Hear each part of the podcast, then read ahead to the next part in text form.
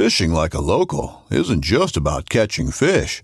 It's about connecting with the environment and the people who call it home. It's about hearing the stories and traditions that have been passed down for generations and sharing unforgettable moments with the people you meet along the way. Fishing like a local is having an experience that stays with you forever. And with FishingBooker, you can experience it too, no matter where you are. Discover your next adventure on FishingBooker. So there's a reason why I started Blood Origins. And that reason is simple. Is that I wanted to convey the truth about hunting. It brings awareness to to non-hunters that it's it's more than just killing animals. How do I start it? Brittany. My name My, is- oh, does my hair look okay? It's fantastic. My name is Mike Axelrod. Start again. Yeah, I hated it too. Braxton, you said something in the car to me. You said that you were living on borrowed time. Hmm. there's a perception around who hunters are, what we're supposed to be, and a a feminist that works for a non-profit that is a hunter that has only eaten wild game for the last 20 years is likely not the thing that people think about when it comes to a hunter. You know, I think that these kind of conversations, the way that I want to see these work is almost like we get on and, you know, we shoot the shit for a little bit, and then I'm like, "What topic you hitting me, hitting, hitting me with this week?" Kind of deal. Well, then quit interrupting my fly shop story. I like, I like, uh, I got a fly shop and a gun shop. Not a pawn shop. No, no. No, I mean like a P A W N shop as your gun shop. Oh wow! When you say when you say pawn, it sounds a lot like porn. Yeah, it's the, it's I, the, pon- uh, I pondered that too much to see if I could think of where there was a porn. I do think I have a pawn shop. I've only been in there once, but I hit it off pretty good with the guys. But no, I, I this is Royal Gorge Anglers. okay, awesome. I've done a lot of fly fishing within the seven months of COVID, You definitely trying to become better at the uh, fly fishing game. Well, you are taking some fish spot and stalk fishing, right? Yeah, which is to me like it's why I think it's why I love fly fishing. I, I I like there's a lot of things that I like this thing better than this thing. Like I like fly fishing better than farm pond fishing with a spin casting reel. But I still love farm pond fishing with a spin casting reel. But fly fishing, when I when I the first time that I ever caught a fish that I spotted, moved into position and casted to try and drift in front of it, and then caught it was a uh, a pretty exciting time for me. Uh, just to make sure that I'm on the same page as you, are you sitting on the toilet? No, no. Does that not look like I'm in the bathroom there? I am in the I am in the I am in the bathroom, Okay. but it's it's the only room in the house that I can put two layers of door in between me and the kids, hoping to slow them down as they run in and ask if they can have a soda or something. There we go. There we go. So this is going to be the first of many hard-hitting conversations, I guess, right? How do you want to structure this? You want to just rock and roll? so, yeah. I think everyone knows who I am, so I don't need to introduce myself. Oh. wow. Go ahead, introduce yourself. Uh, Cody Heitschmidt, not Second uh, nearly as well known as Robbie or as egotistical. Damn, damn. Second hand man, right hand man, sergeant of arms of Blood Origins.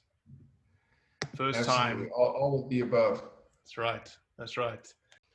The article that uh, you sent me, um, I think if you just Googled it, I found it. to find it. Well, you can't just Google giraffe conservation. Turns out that there's 47,000 NGOs saving. There's more people saving giraffes than there are. gir- There's more organizations saving giraffes than there are giraffes. So this conversation uh, is going to be frequent, hopefully, if we don't just decide after this first one that it sucks ass. But um, Horrible idea. This is going to be a hard-hitting, iron-sharpening iron type conversation. Uh, we've had these in the past over the phone, and you had the bright idea of why don't we record ourselves talking about these issues? And uh, you're pretty good at poking. I'm pretty good at answering. So, the topic for this week, obviously, is giraffes. Yeah, more specifically, uh, Humane Society of the United States and someone else with the Defenders for Wildlife, maybe. No, it's no, no. This time it's Center for Biological Diversity Oh yeah. and HSUS have uh, on October 15th they filed a notice of intent to sue the U.S. Fish and Wildlife Service hmm because the U.S. Fish and Wildlife Service is failing to protect giraffes. Right. through through the ESA. Um, I think like here's the questions I always have for you, and you've hoodwinked me like the rest of the people with the accent and all the doctor crap that you know what you're talking about on this. Like, how is the okay? Let's do it this way. I'm in full favor of protecting endangered species. Same here. 100%. Like, even more so, obviously, people that are watching this probably have figured out by now that you and I are also hunters. Yep. Um, unless it literally came down to a human being survival, like actual day to day survival, I'm 100% in favor of laws protecting endangered species. I think you I would think find great- that 95%, if not 99% of hunters would have exactly the same. Yeah, standpoint. yeah, if not more, right? Like, like just it's it's a one in a million that would shoot the last one, or even shoot them into a counterproductive number, right? Um, so I think I think that's an important place to start on all of these things, because I truly believe that a whole bunch of the world thinks there's like seven giraffes left. Yeah, You, you- know what I mean? Like I'm exaggerating for effect. It's a thing I do a lot. But I, I think that a ton of the world thinks like, man, if we don't stop this, we're not going to have any more giraffes come November. Right. Um, and a lot of that comes from miscommunication, whether it's intentional or not. So if I, you know, I think that's where we should start. What's the state of giraffes? Are are giraffes like, you know, the dodo bird was six months before we didn't have any more dodo birds? What, what's the status of giraffes? Some subspecies, yeah. Other subspecies, no. So there are four subspecies of giraffe northern, Maasai, reticulated, and southern. Okay? When you break them apart, that's what that's the confusion, right? You didn't hear about all four of those in the HSUS article, right? You just heard about giraffes. Giraffes. And so that's the Right. problem here is that this this lumping of all these different species and subspecies essentially under one umbrella, which is actually the issue that all of these SADC countries, and the SADC countries are all the Southern African countries, took issue with CITES because CITES put giraffes on Appendix 2 because of the pressure of these leftist anti-wildlife, really, anti-hunting organizations. And so when you look at it, here's I've got some numbers here. So the Giraffe Conservation Foundation. I'm not; these aren't figures coming out of a hunting organization. This is the Giraffe Conservation Foundation. Southern giraffe, almost 55,000 southern giraffe. Maasai giraffe, 35,000. Reticulated giraffe, 15,000. Northern giraffe, 5,600. So obviously the southern giraffe being the most numerous, right? Here's some real cool statistics for you. 75% of the southern giraffes live in South Africa. Of the 75%, 90% of the 75% live in Limpopo province. That means that 70% of all southern giraffe live in two of South Africa's nine provinces and the Northwest province, sorry, Limpopo and Northwest provinces. Of the two provinces, more than 78% of the land is fenced for hunting. Terrible. Terrible what they're doing to those giraffes. The uh it see the, those are the details that like it's weird to me, right? Like I don't think if you'd asked me five years ago, hey, are you ready for the conversation you're going to have with Robbie about the geographical dispersion of the locations of the four different subspecies of giraffes? but I think sometimes you have to get into that so that people understand that there are, and it's also, it's not like ants, right? If there was a species of ants, that there was only 70, 80,000 of those ants left, that would be a more drastic thing because you can lose, you know, two or three footsteps and a human being can walk out 10, knock out 10,000 ants if it's all right. The, the giraffe population of some subspecies in some geographic areas is fairly is, is not only solid it's growing um, and again you know the little jab that we like to throw in is where it's most solid and growing the most is in areas where hunting is part of that process correct yeah and and it, it speaks to the whole thing that you started with if there's an animal that's endangered hunters do not want to see less of that animal. We want to see more of that animal.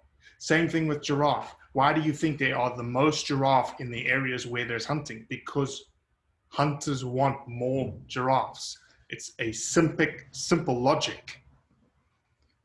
Well, and you've also re- replaced an economical aspect. You've you've given some economical value to the animal, whereas before if it's a straight agriculture area another thing that i think is really hard to comprehend right and it was even weird for me a little bit the first time that i went to africa is even the uh, most iconic of the megafauna can really be a pest mm-hmm. they can really really really be a true and legitimate prop like when we see it as Americans, when we see a giraffe, it's in a zoo or some kind of a park, and it's just this beautiful thing that we go and look at, and we can't. And it's only a positive thing, right? The giraffe is just good.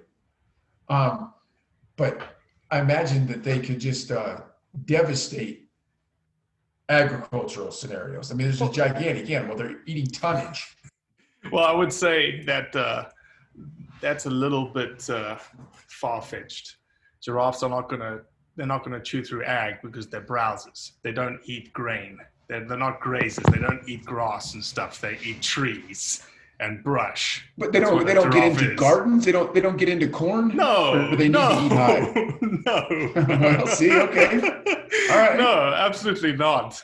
No, the giraffe itself is I'm, not going to be like a pest animal. Obviously, any animal overpopulation. Are you are you checking if giraffes eat corn right now? Yeah. And it turns animal, out if you put corn on a cob on a great big long stick and put it up to them, they will in fact eat it. Any animal in a high enough population, uh, i.e., over the carrying capacity of an ecosystem, is always going to be detrimental to that ecosystem. It's not going to be classified as a pest in agricultural terms. So you know, we can't use that. You can't use that as a argument to say right, that's why well, we hunt giraffes. Sorry, but no, I'm not. I, I wasn't. I was using it more of the economic argument that it, anytime that people have an animal that's doing any type of damage or is an impedance to anything, and there's no economic value to it, or they can eat it, and they're truly in a survival situation the value of that animal's life staggers down. Correct. But yeah. in the case of and, giraffe, the value, the value that that animal has is twofold. One, aesthetically. You know, going to Africa, seeing a giraffe is iconic. Number two, from a hunting perspective, that's where the value of that animal lives. Okay. What did you see that that going back to the Humane Society article? There was one thing in there that they really pushed to make it sound really bad.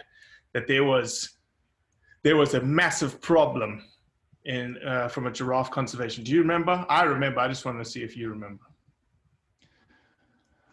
Um, no, I don't remember. I'm scrolling. They touted really they touted like there was like twenty thousand giraffe bones that came in, or there was a it was a ludicrously high number of giraffe parts that were brought into um, America, that were imported into America. Do you remember that? Uh, yeah, the numbers that they're touting are it, it's basically the equivalent to one giraffe a day as a as a trophy hunt, as, as a as a hunting trophy, and then an additional fourteen hundred giraffe bone carvings, forty seven hundred bones, and three thousand skin pieces.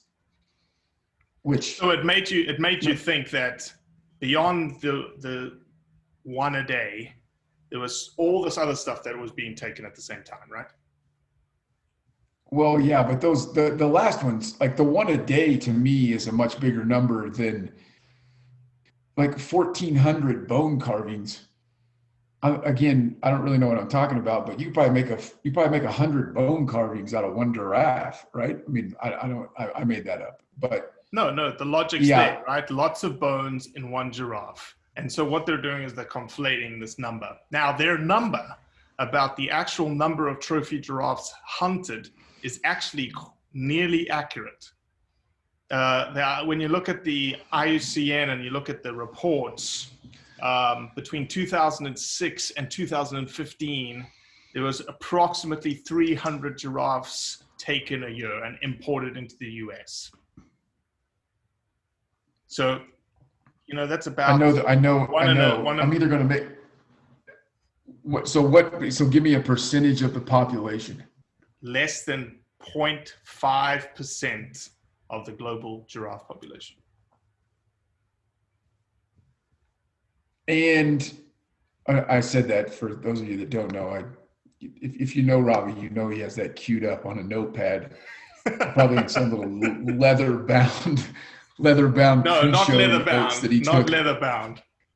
As I'm googling whether or not giraffe eats corn, he's been uh, pre pre showing this, probably run through rehearsals, talking to himself in the mirror. Um, it's to me to me that like all of this like the facts are there that it's not a cause of declining populations. The facts are there that it's a cause of increasing populations. All the facts are there. They're wrong and still the thing that pisses me off the most is the humane society of america telling like not even contemplating the human effect. Like that's the thing. I've almost never, I, uh, maybe never, but I don't know if I can say never, so I'll say almost never. Try to get a person that's against hunting to be for hunting. I think that's a giant bridge to gap. Yeah. If someone's adamantly against taking the life of an animal, that's a big bridge but the cause and effects and the the necessity of it are the things that you've seen i'll go i'll lose sleep on a night if i can get into the right thread with someone um, that wants to claim that hunting legal hunting is detrimental to wildlife populations. Um, but the thing that truly pisses me off in this whole deal is HSUS not understanding the effect they're having and the, just this kind of empirical mindset of you know uh, the, the next generation of colonialism of us telling africa how they should do business how they should handle their wildlife um, without looking at the numbers especially in south africa where they're, they're doing all right, right? I'm not doing all right. They're about to make our white-tailed deer success not look as big as it was. They're doing so well in South Africa and expanding animal populations across the board. Don't get me wrong. I know someone watching this will have 14 things that they are doing wrong. And there are some shitty things happening in some places over there. There's no doubt. But I just don't understand being 10,000 miles away and just that kind of judgment that gets cast over there um, when it seems like, you know, they're, they're coming out of an incredibly turmoil time in that region, still a fair amount of turmoil over there. And they've got some things they're doing right, and we still have to tell them because they're not doing it our way. They're not. They're not doing it HSUS's way. Um, we should sue our own government about it. That circle of idiocracy is amazing to me. Well, let's let's revert back to what they're wanting, right? So HC, HSUS wants U.S. Fish and Wildlife Service to list giraffes as an endangered species according to ESA. ESA, the Endangered Species Act, is a federal regulation for America and Americans. So when they get, let's just assume giraffes are listed on ESA. What that does is it doesn't really do anything for the, the countries and nations upon which that regulation is being promulgated what it, it's doing is it's promulgating it against American citizens as a direct driver of the cause of that animal being endangered. Follow me? Absolutely. So the rhetoric here is okay, and I'm and I'm talking from this side. I'm talking from the HSUS standpoint. It's like, okay, well, let's do this. And what is it going to do? It's going to stop those people who want to go put value on this animal in these countries, it's going to prohibit them. It's not really going to prohibit them. I'll, I'll take that back. It's going to make them jump through a lot more logistical hoops and hurdles to be able to do this thing that they like, which is hunting giraffes. Okay. I myself will probably never hunt a giraffe. I just don't feel like the need to. I don't have the drive to. But people like to hunt giraffes. So what will happen? Well, ESA, they do have financial assistance, but very hmm. limited. And you can imagine the amount of money that is quote unquote limited to go to these countries to help manage these conserve, manage and conserve these listed animals. It's probably, it's probably negligible, right? So as you said, they've now put it's definitely less than their legal defense fund every time they get sued by HS. Go ahead. Sorry. No, no, you're absolutely right. So, what what's what's the outcome here? The outcome is you've taken the value away from the animal with the regulation. Instead, what we would like to see is why don't you say HSUS, and this is to your point that they uh, anti-hunting organization will never side with hunting. Well, why don't we side with each other? Why don't we get on the same team? Because what would we do on that same team? We would go after the threat and the major consequence of giraffe population declining, which is the illegal trade in giraffes. Not the legal trade, the illegal trade. Right. Well, you're, you're saying we would actually care about the population of giraffes and not about click through on the HSUS fundraising page. I'm an optimist. I say and that. so, yes, I, I would say that that is exactly. No, I've. You. You've seen me do it. You've seen me propose the exact same idea on social media before through the Blood Origins account to people who claim to be animal rights activists, animal animal conservationists, and I've I've offered it up. I've I've offered all of Blood Origins reach and resources. The first time I ever did it, I did it, and then after I did it, I called you to ask if it was okay that I had just done it and said, Hey, we'll partner with you right now. We, don't care what organization there is, we care what the project is. Um, but if you want to partner on a project where it's hunters and whatever you want to label yourselves as, whether it's animal rights activists or conservationists or anti-hunters, let's go make there be more animals. Just plain and simple. Um, and I even every single time I offer, let's put them somewhere. Let let's let's increase this habitat or move these animals or do this conservation project in a place that'll never be hunted to prove to you that that's it's not what it's about. Um, I've offered it up multiple times, and it's literally, and with every time I've offered it up, it's come to fruition that that wasn't their goal. Um, I think their goal is to fundraise and make money, and certain things, you know, HSUS defenders of wildlife rode the wolf for so long in the United States with their fundraising that they're they're looking for something else. And people are going to like giraffes, right? Been a yep. lot of giraffes in Disney movies, and and uh, I, it's another another thing that my first trip to Africa changed in my mindset was I think I was uh, I think I was in awe of the charismatic megafauna of Africa right? In this weird way that that it's just not it's just not fair to the people of it like we think that elephants and giraffes are more important than the people of africa.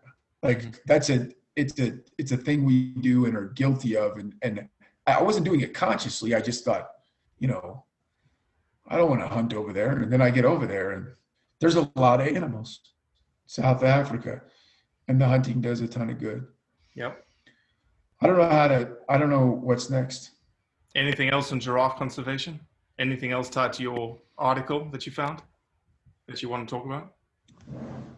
No, I think I think that the subpoints to me are just the misinformation, um, and uh, you know, I, I I really think it's modern day colonialism that that that the superpower is messing with the non superpower. Um, because we don't think they're doing it right. And don't, you know, I, I had somebody the other day say like, oh, if if uh, if if we knew about a slave trade over there, then we should just leave. It's a stupid argument. That's a stupid argument. We're not talking about a human rights thing. We're talking about a group of people using a renewable resource to expand their economy and make their situation better. Um, and we're not talking about violating human rights with it. So don't come back at me with that crap. That's the part that really and truly bugs me about it and the part that i think that if more people understood that hey it's kind of like if you name your your uh, i don't want to open that can of worms but if you name your organization save the giraffe right? Like what kind of a jackass doesn't like you? You know what i mean and there's a lot of that going on today. Is you name your organization right, and anyone that doesn't like you is just an asshole. But it's not real. It's it's save the giraffe over the priority of the people, and also attack the number one savior of the giraffe. It, it, and it's all in the name of fundraising. Um, and I think that it's uh, one of those cut and dries. There's a lot of these. I'm sure we'll have these conversations down the road where there's some of them that aren't just cut and dry, right? No. Um, that aren't uh, quite as easy and adamant to talk about. But the organized and legal hunting of giraffes is doing wonderful things for the giraffe population. That's yeah, just a fact. Yeah, and I'll and I'll leave I'll leave a couple of seeds for you to think about and for the audience to think about. When you think about the four species, subspecies of giraffe, one in the south, three in the north, one of which reticulated is in Tanzania, which is hunting opportunity. The other two sit in Kenya and northern Kenya, where there is no hunting. And it's no coincidence and it's a very pretty you know if you start doing the math the correlation to areas that you can hunt these animals and areas that you cannot hunt these animals that's what it comes down to. And so you start unraveling the idea that the threat to giraffe conservation and even the IUCN says it the threat to giraffe conservation as well as add all other probably African species that are in peril, the, the charismatic megafauna, are not threatened by hunting. They're threatened by illegal offtake. And hunting as a tool, hunting as a mechanism is there to reduce that illegal offtake because of the value that the animal now brings. Well, then most of the data points to that also either number one or number two is habitat loss, right? Yep. And another thing that hunting reduces, if you if you take a piece of ground and make it valuable as a as a hunting property, it doesn't the, the, the wildlife stays.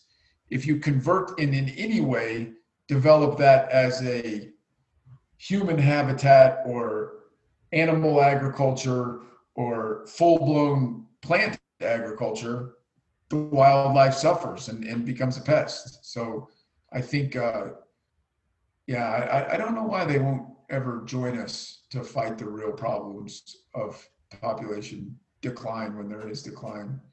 I also think that someone got bored when they were naming the giraffes. Like, like one guy got reticulated, Yep. then Maasai, right? Yep. Yep. And then they're just like, ah, screw it, do north and south on the last two. Like the other, that's those. It's uh, the, the north and south got screwed in the naming process. I would definitely want to be a reticulated. Reticulated gets you more luck with the ladies than north or south, if that's They're, your name. they're, they're better looking as well, actually, if you Google it.